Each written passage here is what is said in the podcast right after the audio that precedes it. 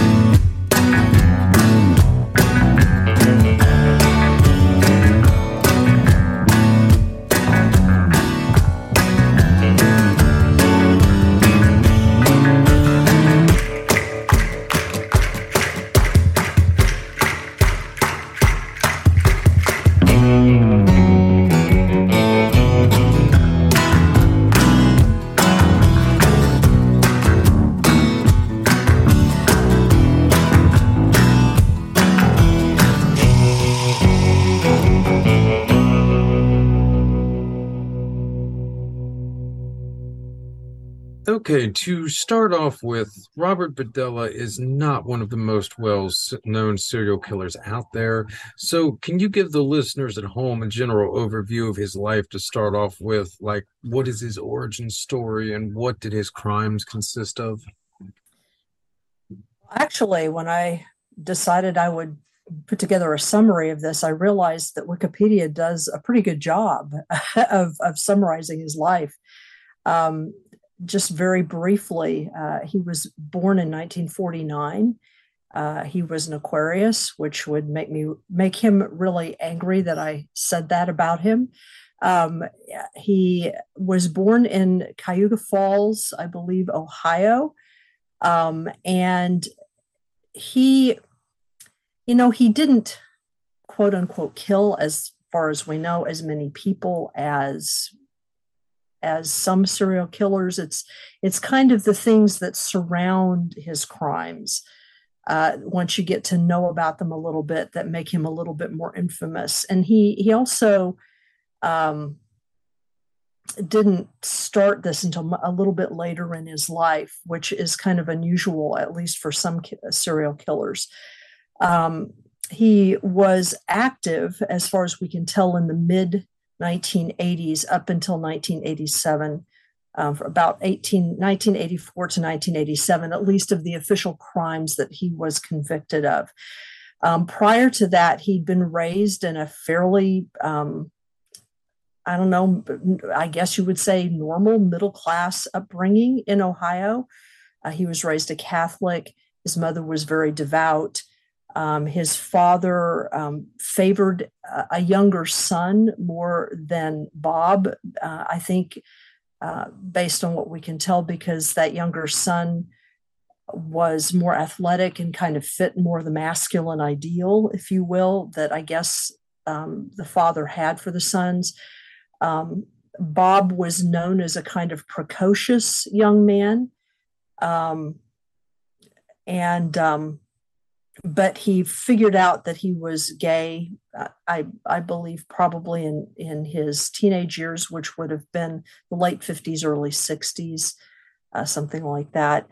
Um, he matriculated into um, the Kansas City Art Institute in the late 60s, which was a fairly uh, exclusive uh, art school at the time, um, and uh, especially during the 60s. And but he was only there for a couple of years because he was a bit of a troublemaker and um, he had some odd ideas of what art consisted of, which did not tally with apparently his instructors. And so um, in 1969, he voluntarily resigned or, you know, left the Art Institute, but stayed in Kansas City um, where he um, was apparently occasionally a low level drug dealer. Um, and by low level, I mean, you know, he wasn't working for anyone. He just sort of did this himself. He started doing that in the late 60s, and he would periodically do that throughout the most the rest of his life off and on he certainly maintained certain kinds of drug connections um, and he he worked as various things in Kansas City, including a uh, he worked as a chef, a sous chef. He worked as um, he did all kinds of odd jobs until finally he uh, hit on his métier, which was um, buying and selling antiquities. Uh, and there's a whole story that he would tell about how he got into that. Uh, but um, he ended up at a place that still exists. In fact, I saw it not long ago because I uh, had a, I took a little trip to Kansas City for other reasons a couple of weeks ago, and there's a there's a, area in what's called the um, the Westport district of Kansas City that's called um, the Westport Flea Market, and it still exists. And he had a shop in there where he sold these antiquities and he also sold just a lot of other really interesting things, including um, one of the first.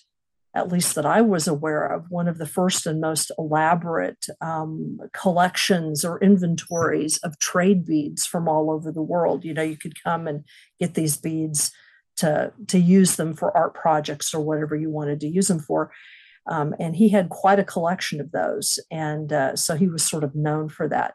So it was while he was, and he also did things around town. You know, he, he did various um, charitable things. Um, ev- he involved himself every single year pretty much in like, uh, uh, the uh, the auctions that public television does, you know, so the the public television station KCPT, he um, always participated in the the phone banks with those, um, and so he he was kind of known around town in the alternative, um, you know, art community, gay community, um, and business community. And he continued to do that up until the time when he was arrested. So, you know, that overlapped with his period of activity. I don't know if that's enough of a of an intro, but no, that was fantastic. Um, so uh, there was one additional question that had occurred to me. So do you know if he ever went out of uh, state to get items for Bob's Bazaar? I'm sure that he did. Um, yeah, I'm sure that he did. Uh, some of the, I, I, was never completely aware of where he would go, um, but you would have to go at least occasionally to uh, auctions and to other places like that in order to get some of the things, at least order some of the things that he did. He had some fairly exclusive items. Um, I remember that at the time when he was arrested and his house was inventoried, uh, because you know they they basically sold everything off um, for you know to pay for his uh, the legal fees and all kinds of stuff like that. But apparently he had like the fifth largest collection of antiquities in North America at the time. Really? Wow. So so it was it was extensive. Um, and by antiquities, what I mean is um, cultural art and religious items from he he especially liked things from Africa and from Asia, from Southeast Asia, um, from India, from China, from Tibet. Um, in fact, um, you, you, know, it's really popular now in certain circles to be able to get uh, at least faux replicas. Uh, I guess faux and replica, it's the same thing. to get replicas of, um, of Tibetan artifacts for ritual worship um, at, you know, all kinds of places now.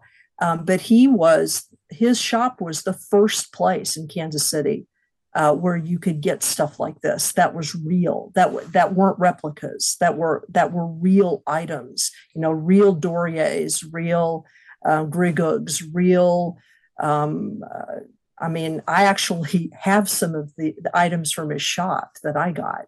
So um, his stuff was he had quite a collection. It was uh, apparently pretty astounding. It's interesting no, I was I was really fascinated by the time frame as well because it sort of um it seemed like it intersected on one hand. Well specifically I mean in terms of what was going on in NYC because I mean obviously on the one hand you had kind of this time frame with the Magickal Childe and that sort of whole scene mm-hmm. with the bookstore in New York. But um I've always wondered because um what's his name? Uh, Mark Hofmann uh, the architect of the infamous salamander letters uh, in Utah, uh, was also sort of uh, a big figure in moving like a lot of these antiquities, supposedly from like the early, early Mormon church. And uh, he took periodic trips uh, to New York City, I believe, throughout the 70s and early 80s to acquire goods. So, uh, me and one of my friends have often wondered if there might have been some intersection with Hoffman and uh, maybe some of the Magickal Childe milieu. And um, uh, when I had seen that about uh, Berdella, it had sort of struck me that that would be kind of interesting too if he had possibly uh, ventured into some of those circles at some points. It seems like a lot of those uh, people in that particular era were scouring New York City and kind of search for some of these um, these rare items uh, from a little earlier in uh, well in the case of Hoffman earlier in colonial history, but I mean early U.S. history. But it sounds like in Berdella's case, he was looking for a little bit older than that. Yeah, it's it's I I mean it's I think it would be he he had to have known people. He had to have had a network of some type, just simply because of, of the of the nature of some of the items that he got. I mean, one of the things that I remember that he had, and he had it in his shop for a really, really long time because it was really expensive. It was a real item, but and these things would have had to have been contraband. You know, they would have had to have um, been stolen from temples or uh, you know from places that or, or from people um, because they're not the kinds of things that would be traded on open markets, especially today. Mm-hmm. Some of the laws that have been passed about those kinds of things, but there was this one statue that he had that was um, it was a Tibetan statue of uh, the Kalachakra, uh, which I don't know if you're familiar with that, but it's um, um, it's a it's a representation of the Yab Young, Yum, the um, you know male and female principles being joined in a kind of divine tantric sexual act. And Does it have like a lot of um, arms?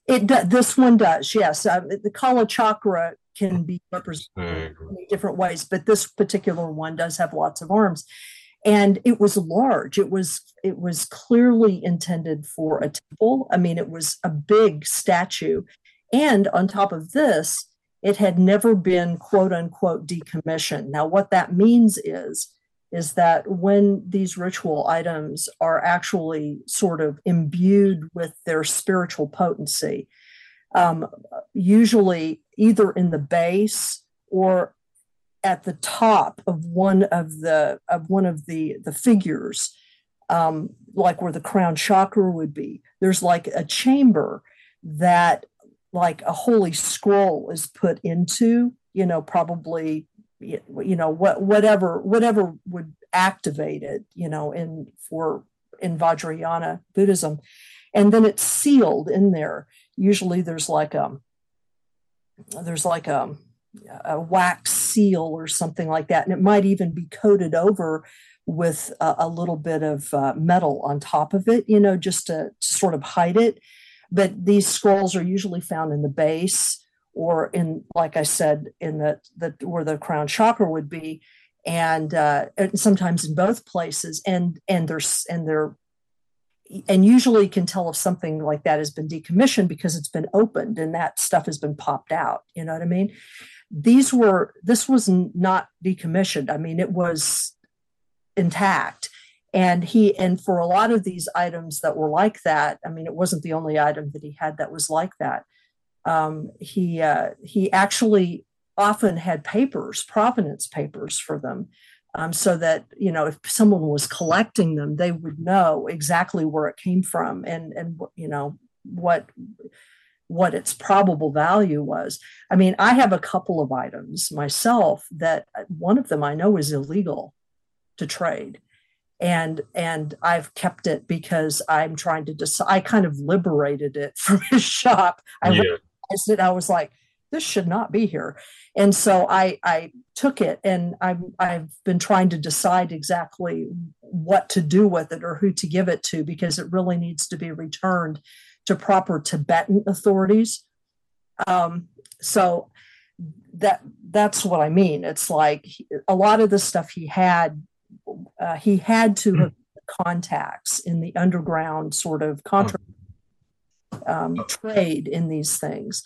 And how much he actually traveled to these places, I'm not entirely sure because he was never wealthy. He didn't have a lot of money to do that himself. Um, and a lot of the, um, he also engaged in a lot of barter or trade for these things so that, uh, so that a lot, so that cash could be hidden or not exchanged. You know what I mean? So, um, but it's, I, I'm sure that he knew people that were in that network that you indicate or knew of them because I don't know where else he would have gotten some of these things. Uh, Wham, may I the the deity that you were referencing before uh was is it spelled Y A M A N T A K A? What um which deity? The one uh, that I asked oh. had like a lot of arms. If it was that's Kala Chakra. Kala Chakra. Oh, Kala Chakra. Okay. okay. Kala Chakra is a is a is a title of a form of deity. Oh, okay, okay, okay. My Uh, here, this this is this is um, to be more specific. This is actually sort of a Google question. so uh, let's see here. Kala Chakra. Yes. Um, it's an it's an it's basically an iconic image is what it is Um, it refers to, it's a patron tantric deity, right? Um, and uh, um, there's the, the the type of deity that it is, you know, in, in terms of what his name is. Um, it can be a variety of different deities, but it ha- it, it indicates the the form that the deities take. That's why it's called Kala Chakra. Uh, Kala Chakra means like the great wheel or the great energy source, you know, and um, or the ultimate enemy, energy source, I guess, is probably a better way of putting it. Okay. Okay. Well, thank you for clarifying that. All right. So, what different? Oh, oh, and I'm, I forgot to mention his shop was called Bob's Bizarre Bazaar. That's the that is Bob's Bizarre Bazaar. Uh, what differentiated Berdella's victims from the kinds that are typically targeted by a quote unquote conventional serial killer, if there is such a thing? conventional serial killer. Well, I think that probably most people would, you know, if they, if the, probably Dahmer comes the closest in terms of, of, uh, type and style, you know, of so if we're going to compare him to Dahmer, which is you know, it's kind of gross to compare these things, but I, there are some things I think that make Berdella a little distinctive. In that, this is kind of interesting too, because didn't Dahmer have spend some time in the northern Ohio area too, growing up? That I don't recall honestly. Uh, but but they're of different generations. Yeah, I know. Yeah, Berdella. Dahmer was much younger than yeah. Berdella. Um, and uh, but what made Berdella, I think, a little bit different than your run of the run of the mill serial killer is, um, first of all, um, killing the individual was not his goal. Um, and in that sense, he's very much like Dahmer. Dahmer always talked about how he, he, you know, the only he didn't really want to kill them. It's that that's the only way he could make them stay. Um, but with Berdella, it as long as he had control of them, and that's something you know with the drugs that he that he used that we can get into his his connection to the drug trade. Um, his goal was to control these individuals and keep them alive as long as possible so that he could torture them, um, which, um, you know, is not something I really like to talk about very much because his, the thing, and I don't want to get into details about what he did um, because, he, it, you know, I know too much about it. Um, but he, he, you know, he would keep them alive as long as possible. One individual he kept alive as long as six weeks in order to torture them and try different things out on them. And three of the individuals, or maybe it was four of the individuals he was convicted of killing, um, died just simply as a result of the the injuries that they um, were subjected to. Um, in, in other words, in other words, I mean, he killed them, but it's like they died as a result of what he was doing to them. It's not that he went and purposely killed them. Um, and that's that's why when you look at what he was convicted of, what he admitted to, people will notice that he's only um, he, he's only convicted of one murder and then later admitted to the murder of another person. But the other things that he um, confessed to were second degree um, murder. And that second degree, those second degree murder um, confessions are because he, you know, they died as a result of torture and not because he set out to kill them. Um, so, in that sense, he's, you know, killing w- was not his first um, goal, really. Now, once the person was dead, uh, he had sort of a secondary goal or a secondary thing that he sort of got off on, and that was finding ways of of keeping his crimes from the police um, uh, because he hated the police. I mean, he detested the the police in Kansas City, particularly. And so, if he could pull something off on them, that was sort of like uh, his his second his second um, kind of uh, vicarious goal. He was a very vengeful person. Uh, I, I, even knew that. Um, if if someone wronged him in business, um, or even um, kind of wronged him personally, he took it very personally, and he never really forgot it. And so, um, his his the way in which he disposed of the bodies, you know, by basically cutting them up into pieces and over time putting them into the garbage. Um, after taking from each body things that he wanted to keep, sort of for his own keepsakes, um, then the rest would be sort of, you know, piecemeal put into the garbage over a period of weeks so that, you know, the bodies have never been recovered. They're in land, they're in a landfill. Um, so that was, but he was able to get away with you know get away with this and keep it from the police and keep the police from ever having the satisfaction in a sense of finding those bodies and so that was kind of the other thing that got him off was so in that sense you know he's unusual there is still that power element that sexual element that you find in a lot of serial killers um, but but it's not it's not premised on killing the person so much. Does that make sense? Yes, yes, yes, yes. Um, it's kind of more. It's kind of more grotesque, actually. Yeah, yeah, yeah. I mean, it's. I mean, almost. I mean, it sounds like he almost was doing like. I mean, a, a grisly kind of experiment or something on people, yeah. to see yeah. different ways you could manipulate the body or something. It's very. Right interesting, I suppose. But um, well, well, he kept meticulous records of everything. Yeah, that's that's very. I mean, he's. It seems like it was almost like scientific what he was, at least in his mind, or something like. Right, that. right, exactly. Um, and I, I was curious. I had looked it up, and yes, Jeffrey Dahmer uh, did grow up in the same region of Ohio from the time that he was, um, I think, about six to uh, the time that he was uh, he graduated from high school. This would have been like around the Akron, Ohio area, which I believe mm-hmm. is a little to the east or something of um, uh, where Berdella was.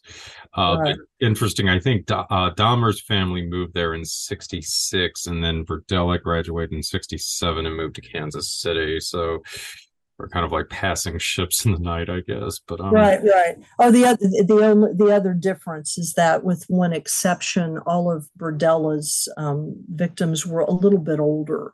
Uh, most of Dahmer's victims, for example, were teenagers. Yeah, yeah, teenagers. Um, but um, only one of Berdella's victims was a minor. So, yeah, that was, uh, I think, the one glaring difference. But yeah, it's it is strange that they did have a lot of similarities in a sense and also i mean kind of growing up in the same region of ohio as well. Very strange. Um all right so what to what extent did berdella interact with kansas city's new age community?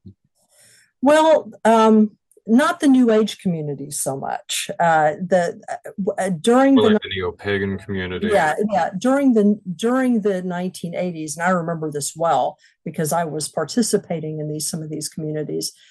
Um, during the 1980s, um, the the the neo pagan communities, the LBGTQ communities, of which of course they weren't called that at the time, um, and the uh, um, uh, the what neo-pagan new age and lbgtq communities and as well as sort of just the alternative art communities they were they all sort of had overlapping members but they were all considered to be pretty distinct.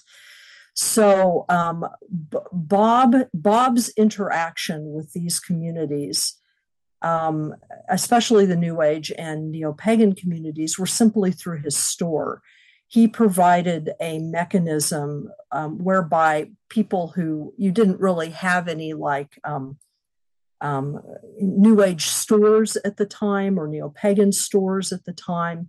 I mean, I worked at a in the early 80s till 1984. I worked in a a women's alternative bookstore, and so like we had a metaphysical section um, and an occult section that in the store because it served a lot of alternative communities uh, where people could come and buy some things like that. But he also supplied some of those things, you know, just if if if people if people were wanting wands or athames or pentagrams or you know things that like that you know you could find some of those types of things in his store and it was just simply a commercial thing or he was also one of the first people in the in the Kansas City area to carry crystals you know um, you know the the those rocks and quartz and amethyst crystals and all that kind of stuff so it, it was purely commercial honestly. Um, he saw a market and in an alternative market, and he would and he would serve it. Uh, and in that sense, he was very sort of practical that way. Um, I mean, my experience of him as a business person is that he he was pretty good about um, serving serving community needs if people uh, talked to him and said that they wanted to see certain things, you know, so that he was pretty good about getting those kinds of things. He also, however, was always short of cash because he was always spending beyond his means in one way or another. Uh, so, um, you know, he, he was he was like a, a, lot of small businesses in that regard. You know what I mean? Um, but but that's what his relationship was. He didn't actually himself participate in any of those communities. So, what did his religious beliefs consist of? I know there's been a lot of speculation in that regard. Well, he was raised a Catholic. And apparently, at different points in his life when he was young, he experimented with different types of religions or explored different types of religions he knew a, he knew a little bit about a lot of things when it came to religion. Like, for example, um, there was a, a, a, a very short lived neo pagan magazine in the Kansas City area called The Rune that existed for maybe about two, three years. And he would occasionally write a little blurb for them, you know, like describing what, you know, the, the folklore surrounding a particular crystal or a particular symbol or something like that.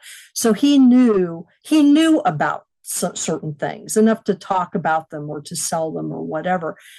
Um, I, when I knew him, um, I did not perceive that he necessarily believed in anything. In fact, once I asked him, I alluded to this at the beginning of the show. Once I asked him what sign he was born under, because I didn't know what his birthday was. And he told me that he had been born under the money sign. That's what he told me.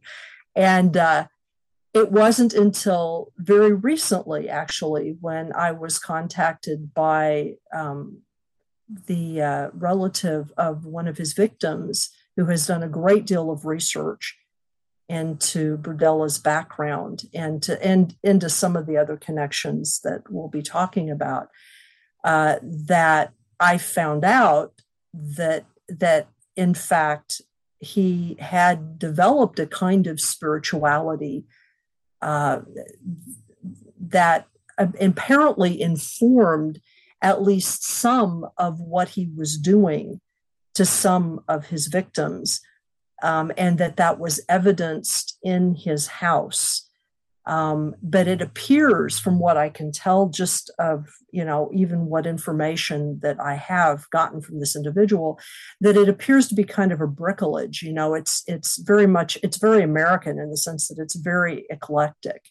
You know, he picked from various things and sort of constructed his own set of beliefs about it, and they appear to be largely focused around certain types of fantasies that he had ever since he was a young man. Um, there's there's a movie that has been referenced um, that where he he says that this movie influenced him. It was a movie called The Collectors, and it was a movie about a man who um, uh, collected young women, essentially, you know, uh, kidnapped them and and collected them, both dead and alive, or something. I've never seen it, but um, this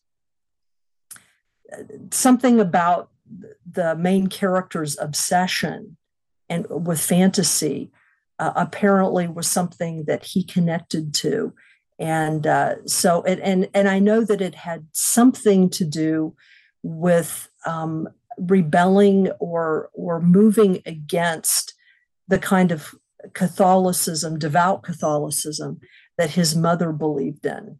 Um, in fact the the um, the police apparently found evidence in his in his house of a series of rituals that he did specifically and they were connected with things that he had written in a journal and that i guess he did talk about it a little bit to them um, uh, and these rituals were designed personally in order to try to break the emotional and mental hold that he felt that his mother had on him psychologically.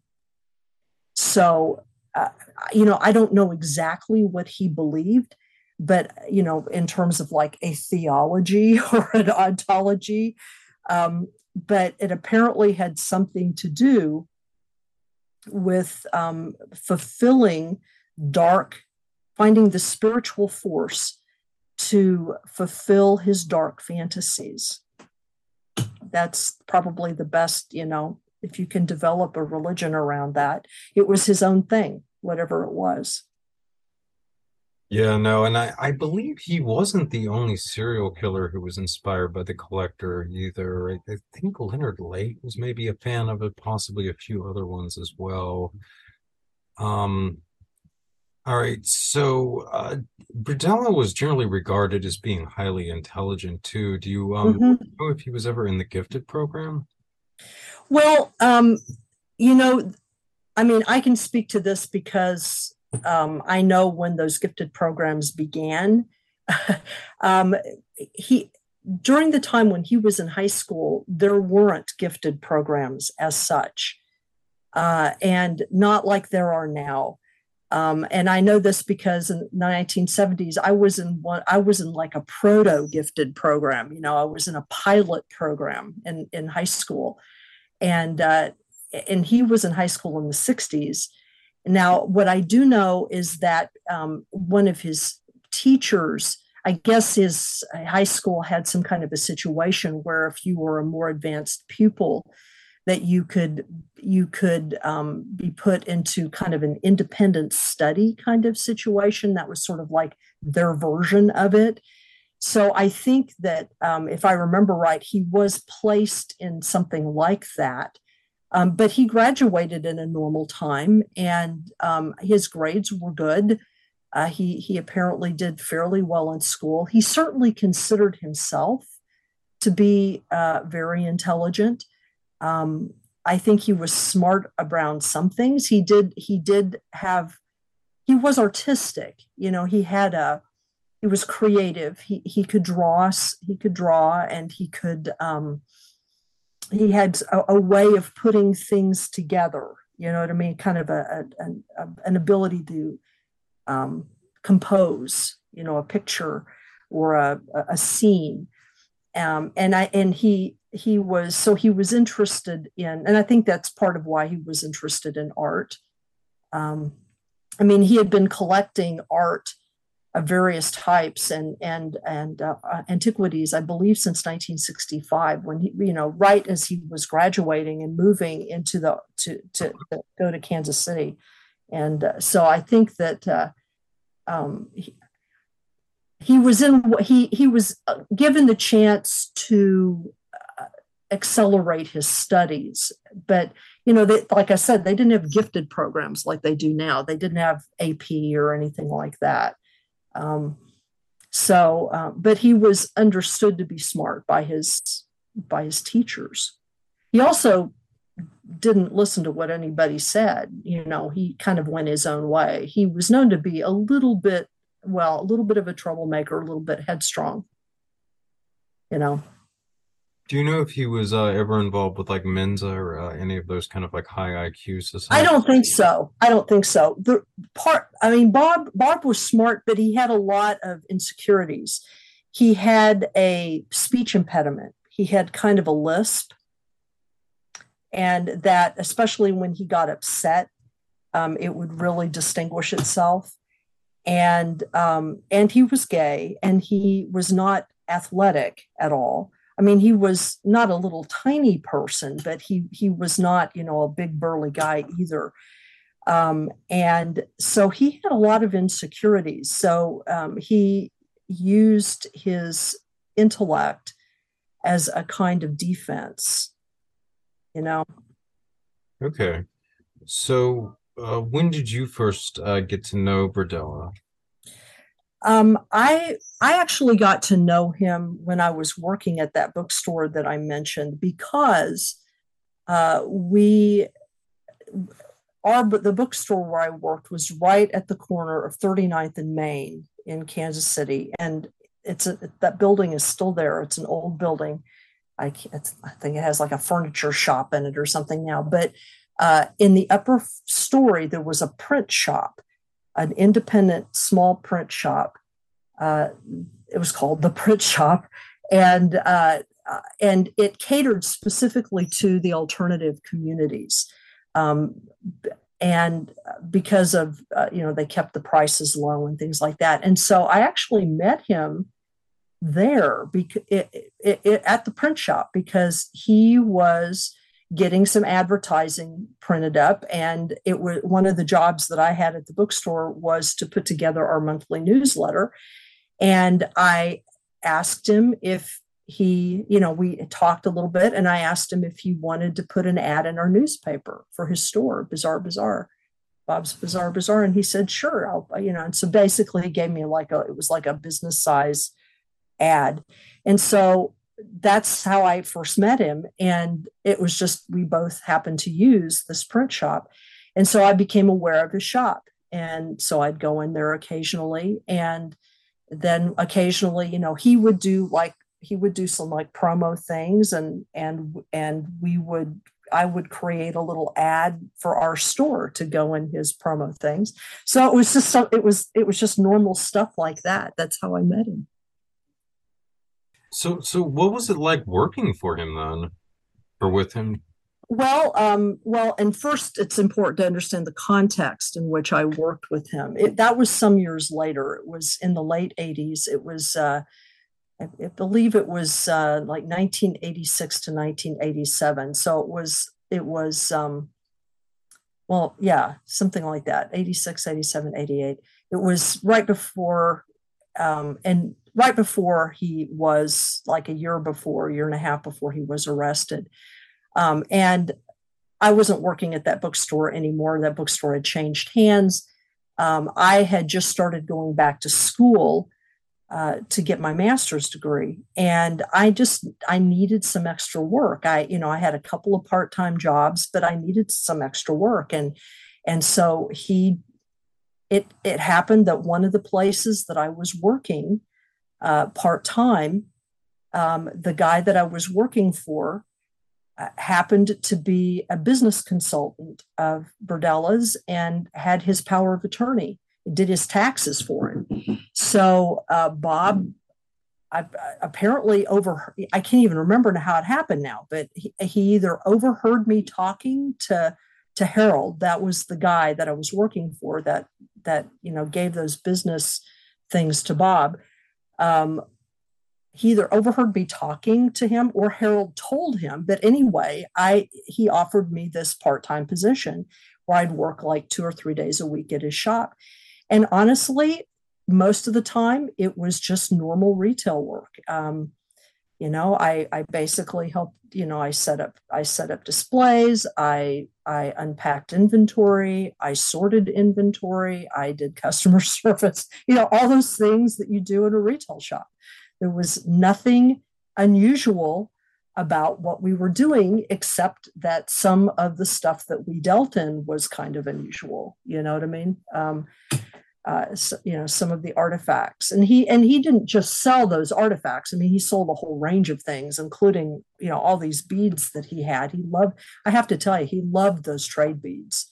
There was this big huge book that had been published in like 1985 or 1986 that was like the first encyclopedic compendium of trade beads in the world.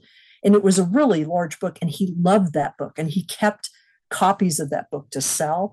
And he i mean and he would go on and on and on and on, and on talking about this bead and that bead. And i mean he he was genuinely fascinated with these beads. I think that um and he had as from an early time in his life he had maintained pen pal relationships with people at least he claimed he did with people in different parts of the world um, about these beads. And I think that that's that may be how he set up some of his early contacts in some of these places, you know, to get antiquities or, or stuff. But, you know, these were all places that he could never visit because he could never afford it.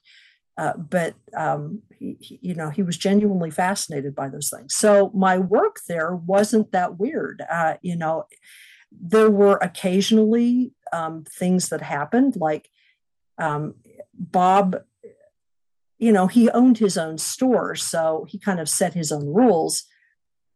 Um, he he there were some people he didn't particularly like, you know, like he he didn't like good old boys coming in the store. Um, he didn't like um, people with um, Confederate flags coming in the store, which you will get sometimes in Missouri. Um, and he would he would throw people like that out.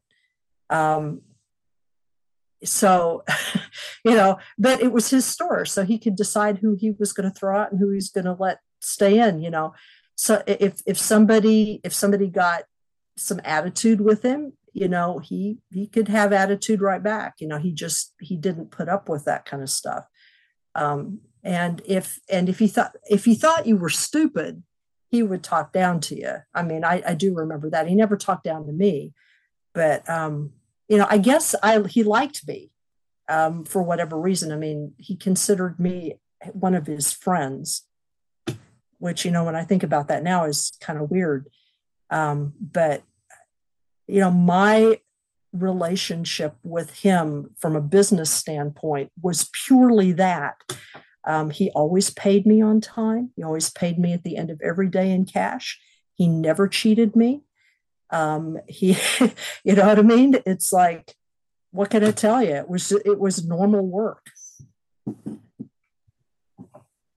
All right. So, what was the most disturbing incident then that you experienced with Berdella? Well, um, let me see here. It wasn't. It wasn't really. There weren't really deeply disturbing incidents at the store that I can recall. Um, in fact, probably the most disturbing thing that happened happened later, you know, after he'd been arrested and everything.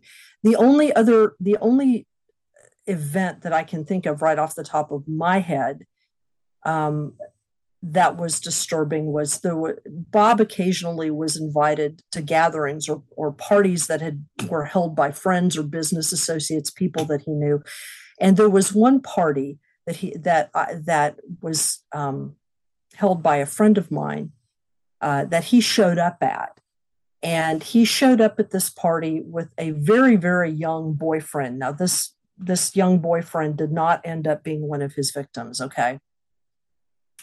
And I, I have no idea what their relationship was really like, but they were both really altered on something. They were both on some, they were taking drugs of some type. I have no idea of what. Bob's behavior then was very strange. He was, um, the only thing I can say is that there, it, there, it felt like there was this edge or this darkness to his his mood at the time, and it was so much so that the hosts of the party felt like they had to figure out kind of a skillful way of getting him to leave because he was kind of scary and I guess they were kind of afraid that he might get violent. But um, they he did leave. I mean, they got him to leave.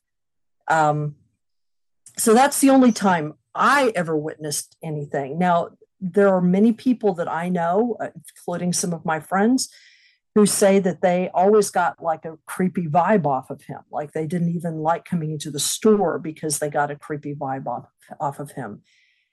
And I, you know, that may be true. I may just have a really high tolerance for weird, you know. Um, the only notable incident, really, for me, um, occurred actually later after he was arrested and after he was, you know, in prison. I was reading the one true crime book that had been written about him, which I believe is called like Burial Rites or something like that. Um, and as part of the book, it duplicates entries from one of his diaries in which he describes everything that he's doing to his victims. All right. And, and in the aftermath of disposing of them once they're dead. I read an entry in the book where he describes being late coming back from lunch at the store because he was having difficulty dismembering a body. And so he wrote this, you know, like in his diary. And I checked the date um, when I read that and realized really suddenly that the date and the day corresponded exactly with a Saturday where, where I had been working at the store and he had come back quite late from lunch. And I'd noticed when he came back that his mood had changed, that he was quiet and, and sullen and kind of kept to himself. Normally, we sort of would chit chat and just kind of you know, light talk around the store, you know, while I was working. And that as he moved past me at one point, I was in the back sorting beads. I had detected a faint odor that I could place. And when I read the passage, I suddenly realized that the odor had been that of a dead human body, which I have encountered before but couldn't place it at the time. And so it was I I was basically I was reading in a book. I was able to place myself in the book. You know what I mean? Place where I was when he had come when he'd come back, and that freaked me out. You know, yeah, I can imagine. That's oh my god. You know, I I mean, I I had to put the book. I mean, I, I actually threw the book across. Mm-hmm. Couldn't read it for a long time after that. Couldn't even finish it because it was just too bizarre yeah, that is insane. Grossed me completely out. Oh yeah, yeah, yeah, yeah. I mean, that's something when you uh realize. I mean, yeah, you were uh, standing by a co co-worker who had just um been disposing or dismembering of a body, man. Yeah, right. Yeah, exactly. Oh yeah, yeah. Oh, my God, you know, and uh, so but what that what that does is that place the, the oh, the other the other weird thing that happened was I guess and thinking about that is is how close I came to being arrested. Uh, the day before he was arrested, I was working with that Harold Rice guy. There are a lot of synchronicities in all of this.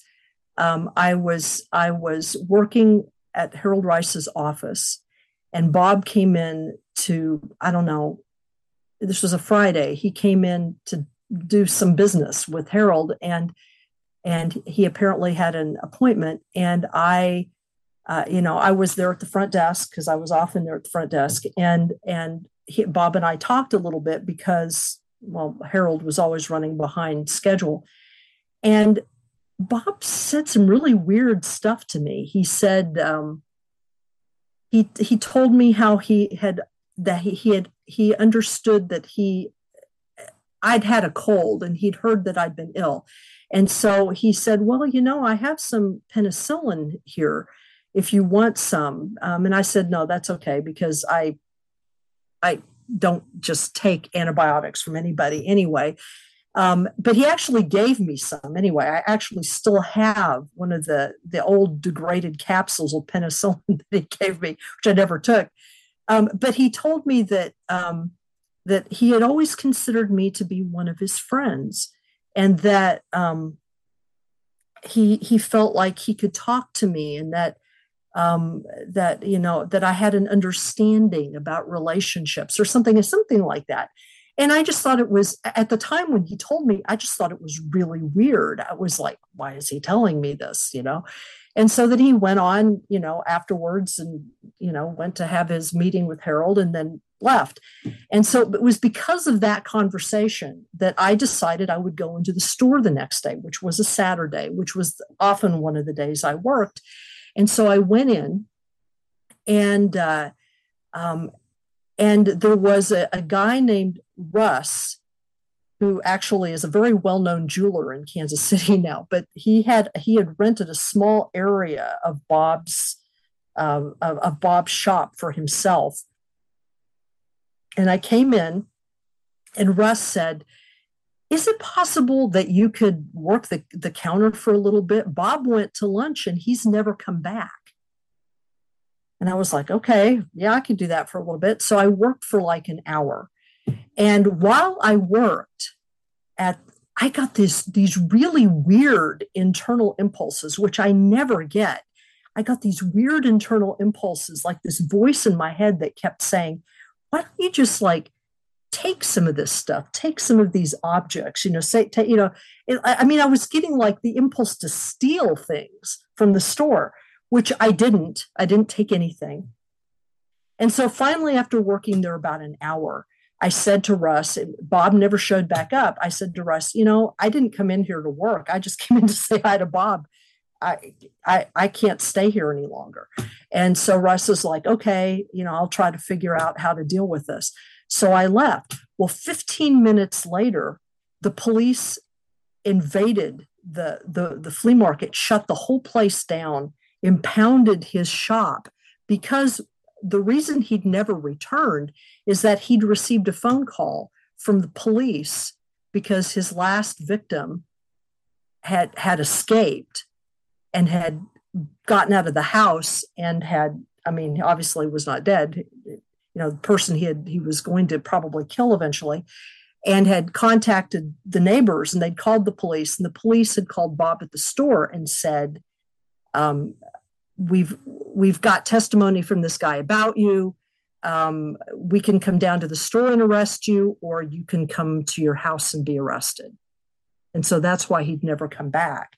But if i had stayed at the store for another 15 minutes basically they impounded the store and they took all of the customers and everybody that was in the store to the police station.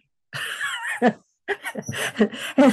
and, and i missed it by like 15 minutes and and and to make the synchronicity even weirder okay? When i first talked about all of this on the Conspirinormal podcast just a year a little over what 18 months ago and i was contacted by that individual that that individual who was is the the relative of one of the victims and we were able to compare notes and stuff one of the first things that that person shared with me was the obituary for that Harold Rice person that had held Bob's power of attorney. He had just died like a month before. And I thought to myself, this is bizarre, bizarre, bizarre.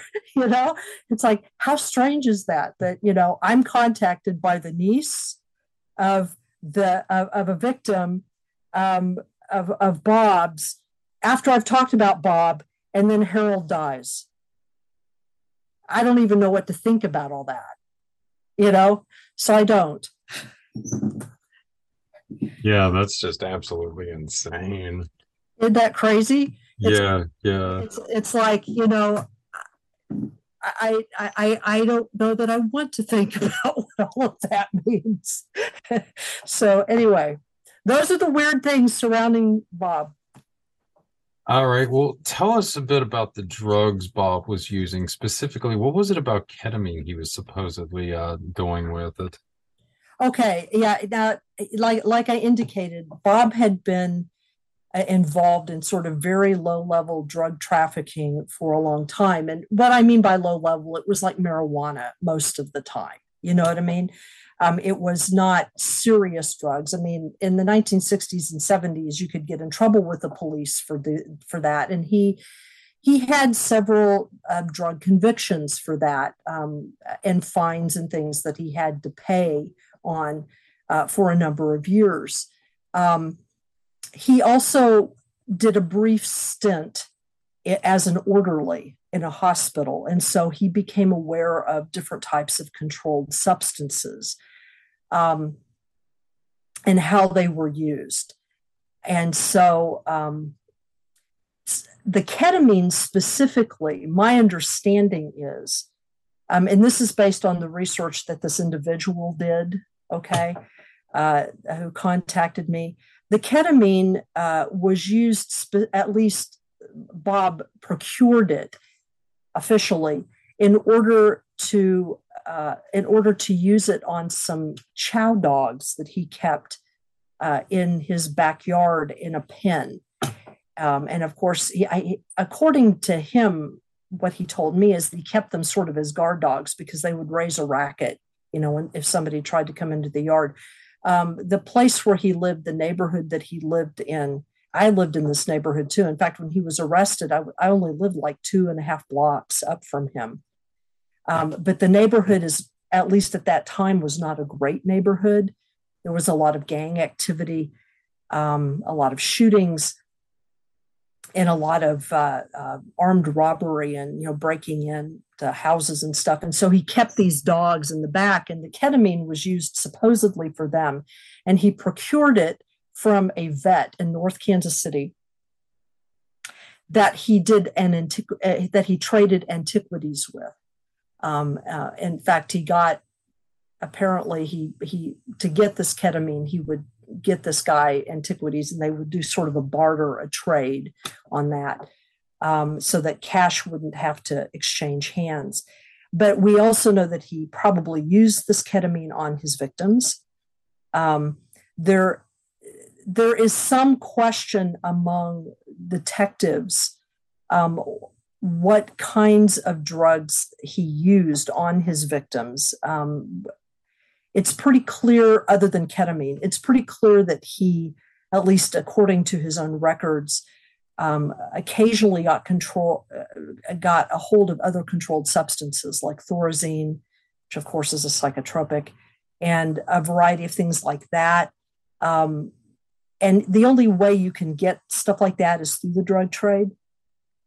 Um, so he didn't take this stuff himself. All right. Th- these were things that he experimented with on his victims.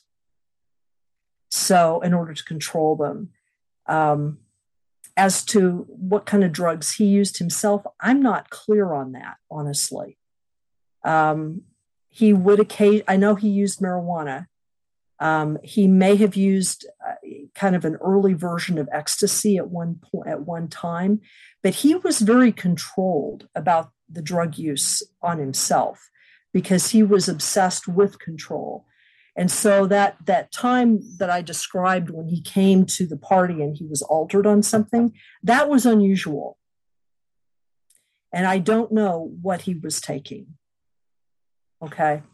But what's interesting to me is that the police have really equivocated about the drugs that he was associated with. And it's not sh- i'm not sure why. Um, because normally they're pretty open about that kind of thing you know oh yeah he did this and he did this and he did this. But they've but there's been sort of a, a, a kind of a silence that's been put on that.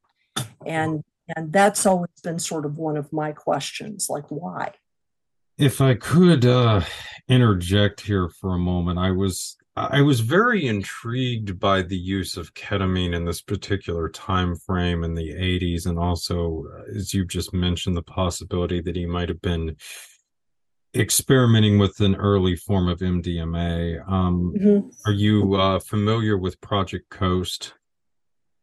I've heard of it.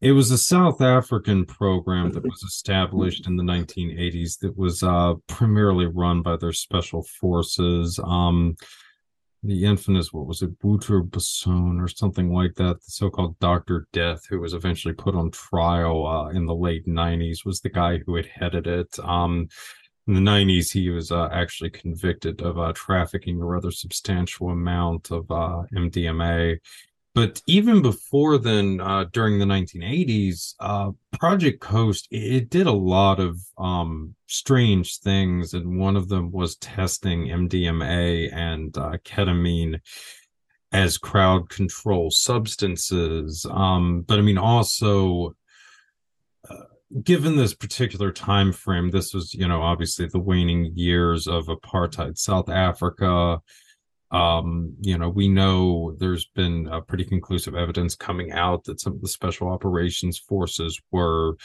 involved in trafficking ivory, for instance, from endangered species and some of the nature preserves there during the time frame to raise money because they didn't have access to conventional funds and they had wars and you know human rights to violate and all this kind of thing you know costs money. So given that you know many of the individuals associated with project coast were rather were later implicated in drug trafficking in the 90s and that strange things happened like the uk you know having the largest anti-apartheid movement in the world by the mid to late 80s and then you know being uh, flooded with MDMA um, during that same time frame, while South Africa had a pretty substantial uh, intelligence apparatus operating in Europe is all very interesting.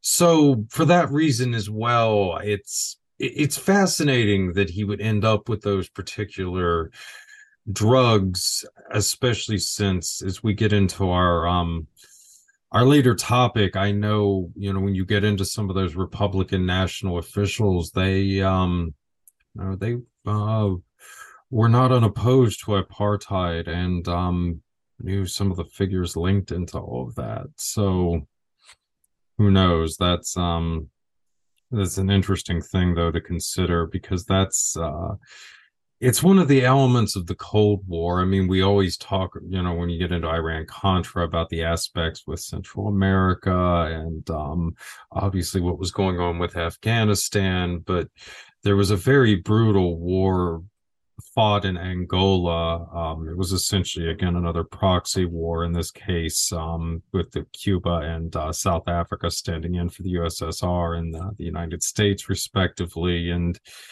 it, was a very substantial part in the US's victory, uh, I think, in the Cold War, because it really decimated Cuba's forces and cost Russia a lot of money. But um, a lot of very unsavory things happened uh, to bring that about, to put it mildly. So, you know, this is kind of all unfolding, I guess, around the same era. So it's it's fascinating.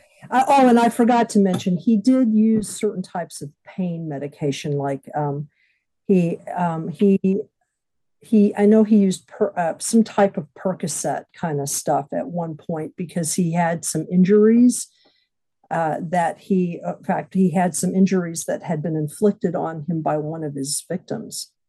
Um, one of uh, his victims fought back, and uh, at a certain point, and he had to go to the doctor and have um, stitches and uh, some surgical procedure done. And so he, I, I know that he um, was given something for the pain um, for that. I think it was Percocet or something like that, and he he sought to maintain his his supply of that once he experienced it. You know what I mean? So, uh, so I, I think that there were some narcotics like that floating around as well. You know, opioid kinds of things. So, no, it's not entirely surprising. Opioids seem to turn up in a getting a lot of other interesting things. But um, or so how about the the the whole thing with the Wiccan priest who was brought in for uh Berdella by the detectives? Okay, yeah, this this was this was something that I found out about as a result of um, as a result of this of this individual who um, is the relative of one of the victims. Um, they surreptitiously taped a, a, a question and answer series um, that was done by by the individual who had been the lead detective uh, on Berdella's case. Um, and this person came to talk to like a you know a criminal investigation course a class or something at UMKC in, in Kansas City. And according to this individual, um, in order to try to get Bob to confess to his crimes, uh, they consulted the FBI at Quantico about how to kind of psychologically uh, dupe or psych uh, Bob into into revealing things, and so they they gave all the information that they had to the to the FBI, and the FBI developed a profile apparently about Berdella, and then advised them that given what Berdella's stated beliefs seemed to be, his spiritual beliefs seemed to be, and based apparently on something that Bob had said, which it's difficult for me personally to believe that Bob said this except in jest, because Bob would make stuff up and just lie about it, you know, just to psych other people out. I've, I've watched him do this. Um, but um, according to the FBI, according to the detective, um, it, it was determined that the only thing that could kind of like psychically break Bob's dark obsessions, his dark fantasies, was was the power of a, and this is how he put it, a white Wiccan priest, which to me is bizarre because Wicca is white magic anyway. So it's like, what does that mean? I don't know what a white Wiccan priest is. But anyway, um, so the ruse was that um, that it wasn't that the white that this Wiccan priest was going to confront Bob. The the ruse was was that um, what the FBI suggested is that they find somebody with these credentials, somebody who's a Wiccan priest with these credentials, and have this individual supply them with a ring that would symbolize their power whatever that ring would be. I, am not. I don't know what it would be. It was the ring has never been described, and uh, and so what the idea was was that the the lead investigator, this detective, who himself did this, would wear this ring and then question Bob. And when when the the questioning reached a certain pitch, he would he would flash this ring at Bob, and um, and supposedly that would cause Bob's psych, you know, his psychological whatever to crack, and then he would realize that uh, the the detective was like had the power of this Wiccan priest. All right, well, it didn't work. Number one, the ruse didn't work. Bob saw the ring. Apparently, they tried this, and Bob just clammed up and asked for his lawyer. But when when the detective went on and continued to talk about this a little bit, I realized that I probably knew who the people, the person was who they contacted. Um, Bob did have a few contacts in the neo-pagan community because he sold. Uh, he, there were there were there were like two or three neo-pagan um, jewelers that he sold their jewelry at the store Okay. Um, and one of these families of, of Wiccans, one of these families um, actually worked at the Kansas City Renaissance Festival as well and had sort of a, a fairly, was developing a large kind of jewelry um, trade just sort of on their own. And, um, and they were set up to create custom pieces that was one of the things they did. And they were kind of unique in the Kansas City area for doing that sort of thing. Um, and because they knew Bob already um, and apparently had been um, interrogated by the police, and the reason I know this is because I was not interrogated initially by the police. Uh, I was questioned later. I found out from this individual, who I believe is the person who supplied the ring, um, I found out that they had dissuaded, this is what they told me, they had dissuaded the police from talking to me. Uh, I don't know how they did that. Uh, but they had somehow convinced the police, so they told me that I knew nothing about what, which I had didn't actually know anything about what about what Bob had been doing with victims and stuff like that. And so this individual, though, was the only person, because I was in the neo pagan community in Kansas City at the time.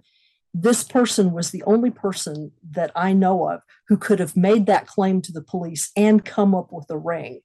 You see, now this particular individual has since passed; they're dead, um, and um, they worked in the on the uh, Renaissance Festival circuit for a number of years. And the woman that was with him at the time has since gone on and, and gotten married, and she's eh, to somebody else and is doing jewelry somewhere down in Virginia somewhere. I don't even, I haven't been in contact with her for a really long time. So, um, but that that that's the story there. I mean, it's like I don't really want to reveal names because some of these people are still around and probably don't want me to, you know, connect them to Bob. Uh, but um, I'm pretty sure that the reason why Bob clammed up is because this police detective showed him the ring and Bob recognized the style because he knew their jewelry. he looked at them and was like, oh, yeah, right. It's him. you know. I will tell you this. Ironically, the ironically, the name of the guy who who was the Wiccan priest. I can give you his one of his one of his um, names. He was also called Bob, and it was it was because uh, he was also called Bob that we started calling him Bobby or Robbie instead, so that we wouldn't confuse him with Berdella down the road. Isn't that weird? yeah, yeah, yeah, yeah. Well, I mean, as long as he wasn't Bob Dobbs, anyway. No, no, he wasn't Bob Dobbs. Nor, nor was he the Twin Peaks Bob. yeah, no, I was just that was making me think like there's just a lot of weird associations with Bob and that kind of stuff. Oh, there's yeah, Bob the Goon from the first Batman movie. Um, Oh, um, okay. So can you at least say uh, if the Renaissance Fair circuit you're talking about was it connected to the Society of Creative Anachronisms? Well, the, the Society for Creative Anachronism, um, they participated with the Renaissance Festival. Okay. Renaissance Festival was not theirs, but the, the the Society for Creative Anachronism always had a presence there. Okay. Okay. And probably still does, I'd imagine. Yeah, well, I mean, almost likely. I think they're still like the the biggest organization for that kind of thing in the U.S. If I'm not mistaken. Yeah. Um. All right. So my understanding is that uh, the interrogation that you went through, or um, one of the things that helped you make the connection between Brown and the Franklin scandal, it occurred with the interrogation, or um, was that later? Well, it was later. It, okay, okay. I mean, there were elements of the interrogation that were very curious to me. The timing, some of the questions. Um, I didn't know about the Franklin scandal at the time. It wasn't until much, much later that I realized what the import of some of the questions that the pol- policeman was asking me. Basically, what happened is that after Bob was sent to Jeff City, you know, to the state pen, um, and I was in, I remained in some contact with Bob, by the way, because um, his, I was still working for Harold Rice, and Harold was still has still had his power of attorney. So every now and then, Bob would call the office, and I would answer the phone and have conversation with him on the phone. So that went on for like a year or two uh, until I quit working at that place. Um, but it was some months after Bob had gone to prison at my apartment. I was a, a, policeman, a detective, or somebody who identified themselves as such. You know, they had the badge and everything. Uh, they said they wanted to talk to me if I had some time. And I was like, okay, whatever, you know, just it's a Friday or Saturday or whatever it was. And so he came in, and for about an hour and a half or so, he asked me a series of questions. He had brought uh, stuff from Bob's evidence locker, photos uh, of of of people that they couldn't identify and you couldn't tell really whether these people were alive or dead. I couldn't anyway in the pictures. People that were not individuals that Bob admitted to killing. See, Bob had been suspected in the disappearance of several people prior um, to his first initial victims. In fact, the uh, there had been a task force that had been put together to watch him for several years prior to um, his first official victim, um, and and this has to do specifically with with victims that later became asso- associated with as possibly being connected to child trafficking. They were younger, uh, they were teenagers, um, and I don't know the names of any of them, but this is just something that I found out about again through this individual um, who shared information with me. And some of that stuff is still kind of sealed. It's still kind of hush hush, you know, at, at the level of investigation. Um, but he was asking me if I knew any of these people, if I knew whether or not Bob was connected to any other groups.